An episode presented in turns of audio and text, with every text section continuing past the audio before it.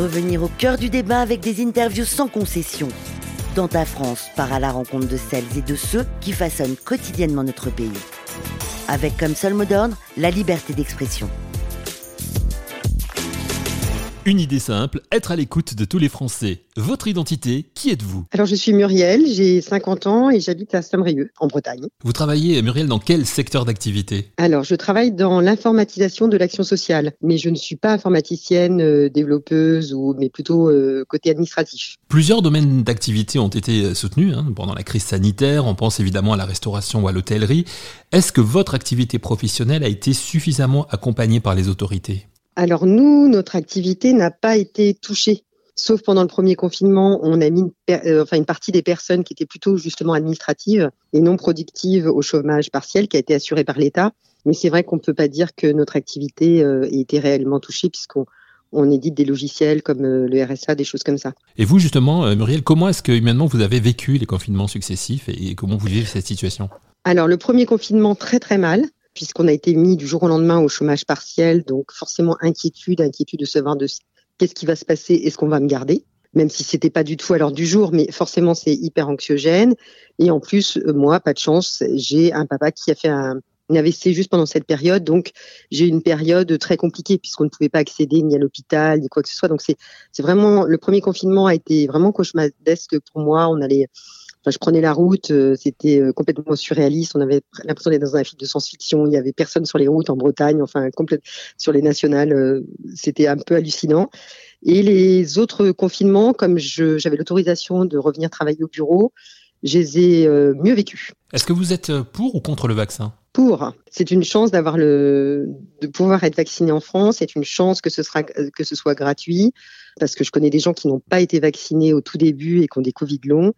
Et je pense que ces personnes-là, s'il y avait le vaccin, l'auraient fait. Et j'imagine en plus, bon, du, coup, vous êtes euh, vacciné, vous avez eu les, trois doses. Euh, les trois doses. Et, pour pouvoir euh, voyager, de toute façon, je voyage, ma belle famille étant aux États-Unis, je n'ai pas le choix que d'avoir déjà les trois doses. Et, je veux aussi, alors il y a moi, mais il y a aussi les autres, en fait. Parce que du coup, c'est vrai que le fait d'être vacciné, même si on l'attrape, on le transmet un peu moins.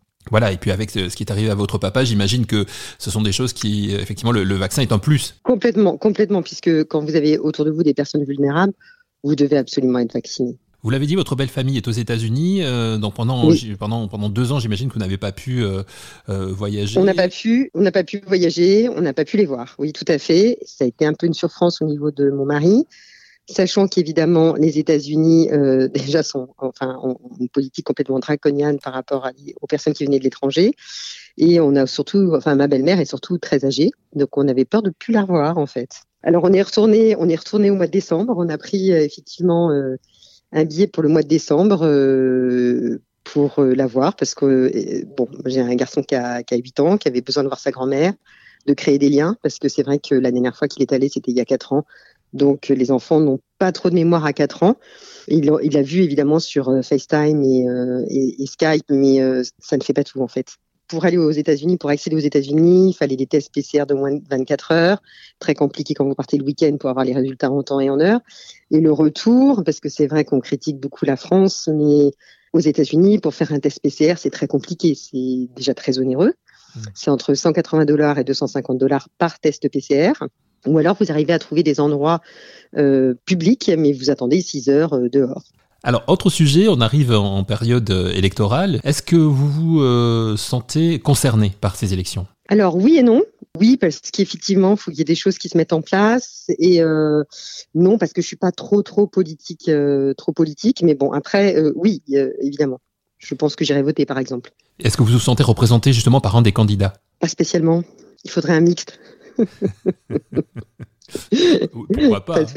Pourquoi pas en même temps euh, Les sujets principaux qu'il devrait développer selon vous? Euh, L'éducation, parce qu'on s'est rendu compte justement avec le confinement que l'éducation passe après.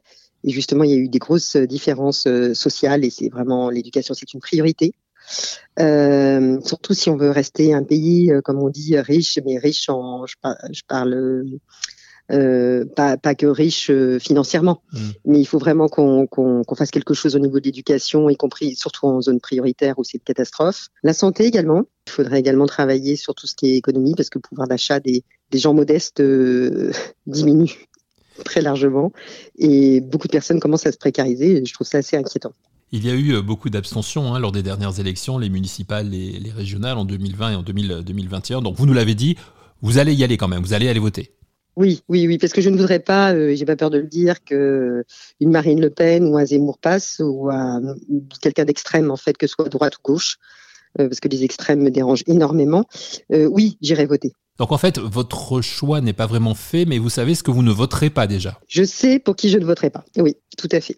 Donc, euh, si euh, deuxième tour, on a euh, président sortant face à un Emmanuel, un Emmanuel Macron face à une Marine Le Pen ou à forcément que j'irai voter pour Emmanuel Macron. Oui, sûr. Et même si c'est pas lui, si c'est Valérie Pécresse, pareil, ce sera. Ou Jean je le ferai. J'aurai un peu plus de mal, mais je le ferai.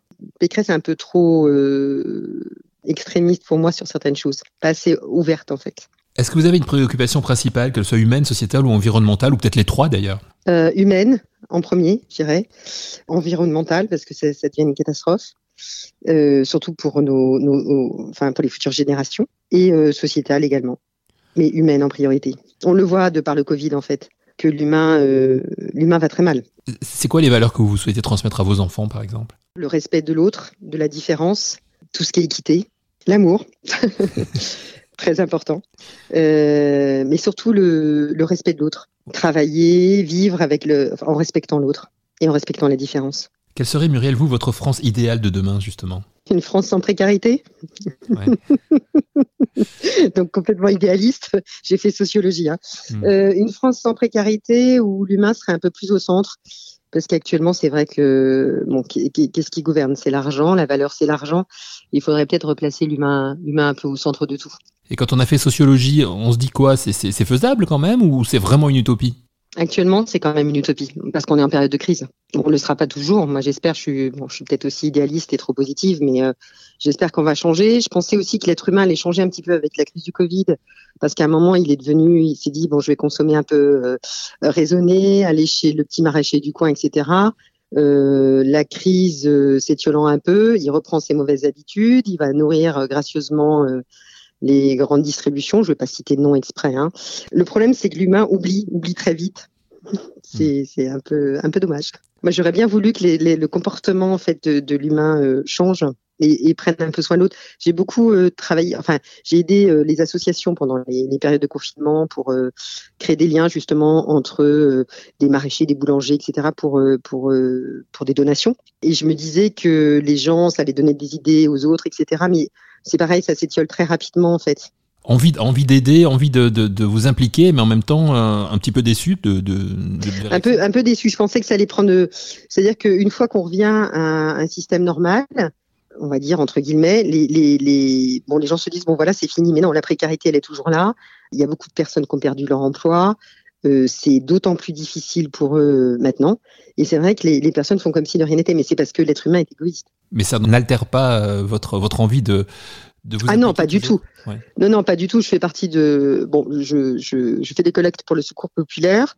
Et, euh, et surtout pour euh, une association locale qui est une association des, femmes et enfants victimes de violences sur Saint-Brieuc, Adaléa, qui est une, association qui a au moins 40 ans, qui, fait des, choses vraiment superbes pour intégrer aussi des personnes euh, vulnérables, en grosse difficulté. Et c'est vrai que oui, je fais beaucoup de collectes et, là, j'ai réussi avec des collègues euh, salariés à les impliquer en fait. Et c'est vrai que c'est chouette, ça crée du lien, ça permet aussi de, voir autre chose et puis euh, de créer du, du sens à son quotidien. C'est pas mal. Donc en fait, euh, parce qu'à un moment je, me suis dit, elle, elle, est, elle, est, un peu pessimiste, Muriel. Non, je dirais, vous êtes réaliste, mais vous restez, vous restez optimiste, vous, vous restez dans l'action. Ah oui, oui, oui, oui. Ah non, non, oui. Puis vous rencontrez des gens, j'ai rencontré des gens exceptionnels et qui le sont toujours. Qui euh, j'ai rencontré un crépier pour euh, pour le citer d'ailleurs parce que c'est Yoann qui a une crêperie à Langueux, qui lui m'a proposé gentiment de de passer commande directement, c'est-à-dire qu'il y a des femmes qui avaient besoin de, de, crêpes et galettes un peu pour, euh, pour euh, enjoliver leur, leur quotidien, parce que c'est vrai que c'était compliqué pour ces femmes qui déjà euh, avaient vécu la violence de se retrouver en appartement enfermé. Et il a fait, je sais pas moi, une trentaine de douzaines de crêpes gratuitement. Donc il y a du temps, parce que la, effectivement, il, va déduire la matière première de ses impôts, mais le temps, il ne le déduit pas. Hmm. Donc euh, c'est du temps qu'il a donné pour les autres et euh, il y a des gens comme ça, comme le, un maraîcher sur le marché euh, qui vous dit ah vous j'ai appris que tu donnais un coup de main à l'association, est-ce qu'ils ont besoin de quelque chose Oui pour faire des ateliers cuisine ce serait sympa et qui m'a rempli ma voiture de, légumes. La solidarité existe toujours et l'être humain n'est pas perdu. Non, non, non, non, il faut y croire encore. C'est une jolie conclusion en tout cas. Merci beaucoup Muriel d'avoir participé à Dans ta France. Avec euh, plaisir, avec plaisir. Dans ta France, votre liberté d'expression. Un podcast Faire de lance.